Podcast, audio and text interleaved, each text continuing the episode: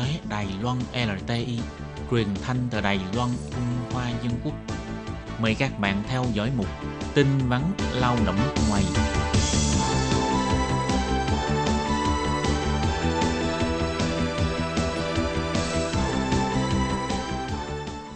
Hoàng Lam xin chào tất cả các bạn. Thúy Anh xin kính chào quý vị và các bạn. Chào mừng các bạn đến với chuyên mục tin vắn lao động nước ngoài ngày hôm nay.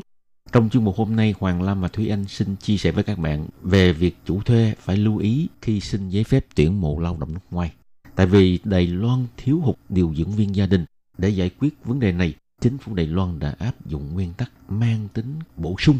mở cửa du nhập kháng hộ công người nước ngoài tại nhà, tức là điều dưỡng viên tại nhà nữa, để giúp công việc điều dưỡng chăm sóc người bệnh hoặc là người đi lại bất tiện tại nhà.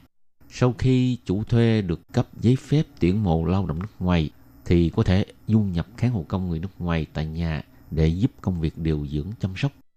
nhằm giúp chủ sử dụng lao động thuộc diện gia đình được cấp nhanh giấy phép tuyển mộ lao động nước ngoài. Bộ Lao động nhắc nhở chủ sử dụng khi lần đầu tiên xin giấy phép tuyển mộ lao động phải kiểm tra lại giấy tờ để xin giấy phép có đầy đủ hay không.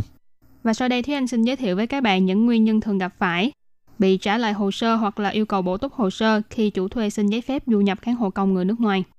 Bộ Lao động Đài Loan cho biết nguyên nhân chính thường gặp gồm có chưa hoàn thành trình tự tiến cử của trung tâm chăm sóc lâu dài, hoặc là lao động người nước ngoài cũ chưa xuất cảnh, hoặc chưa hoàn thành trình tự chuyển đổi chủ và chưa kèm theo giấy phép tuyển mộ bổ sung lao động,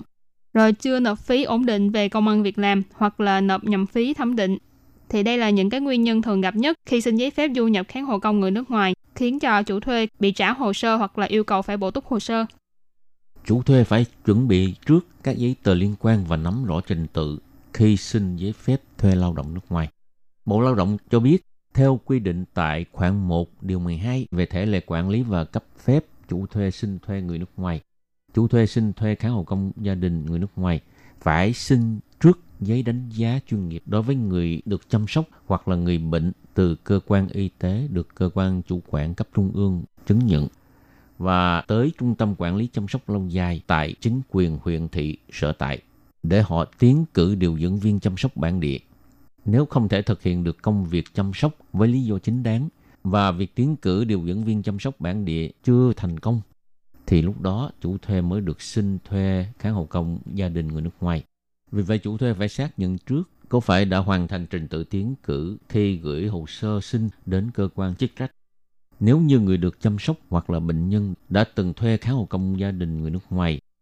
Trước khi xin giấy phép phải xác nhận người nước ngoài đó đã xuất cảnh chưa hoặc là các chủ thuê khác đã hoàn thành thủ tục xin thuê chuyển tiếp chưa. Nếu khi chủ thuê đã được cấp giấy phép tuyển mộ bổ sung rồi, lại xin tiếp giấy phép tuyển mộ lần đầu tiên nữa thì phải kèm trả lại giấy phép tuyển mộ bổ sung, đồng thời nộp phí ổn định công an việc làm và phí thẩm định hồ sơ đúng thời hạn để tránh không xin được giấy phép tuyển mộ lao động mà ảnh hưởng tới thời gian du nhập kháng hộ công gia đình. Và để tránh cho tình trạng hồ sơ xin của chủ thuê bị trả lại vì giấy tờ chưa đầy đủ, rồi ảnh hưởng đến thời gian cấp giấy phép tuyển mộ lao động người nước ngoài, thì Bộ Lao động nhắc nhở chủ thuê là trước khi xin giấy phép, cần phải xác nhận các biểu mẫu có phải đã điền viết hoàn chỉnh và kiểm tra lại các giấy tờ đính kèm có đầy đủ hay chưa. Đồng thời phải lưu ý là có mắc phải những lỗi thường gặp khiến cho hồ sơ bị trả lại hay không. Như vậy mới có thể nhanh chóng lấy được giấy phép tuyển mộ lao động người nước ngoài. Khi chủ thuê có thắc mắc về việc xin thuê kháng hộ công gia đình người nước ngoài, ngoài việc có thể đến xin hỗ trợ ngay tại cơ quan chủ quản hành chính của chính quyền địa phương, cũng có thể gọi điện đến số điện thoại 02 8995 6000 của Bộ Lao động để xin tư vấn. Ngoài ra thì về các quy định pháp luật liên quan đến việc xin giấy phép tuyển mộ kháng hộ công gia đình người nước ngoài và tra cứu về tiến độ xin cấp giấy phép đều có thể vào trang web của Sở Phát triển Nhân lực Lao động thuộc Bộ Lao động để tra cứu. Địa chỉ trang web tại 3w.vkda.gov.tvk Các bạn thân mến, vừa rồi là chuyên mục tin vấn lao động nước ngoài của hôm nay. Hoàng Lam và Thúy Anh đã chia sẻ với các bạn về thông tin chủ thuê phải lưu ý các việc khi xin giấy phép tuyển mộ lao động nước ngoài. Đến đây xin tạm chấm dứt. Cảm ơn các bạn đón nghe. Hẹn gặp lại các bạn vào tuần sau cũng vào giờ này. Bye bye. Bye bye.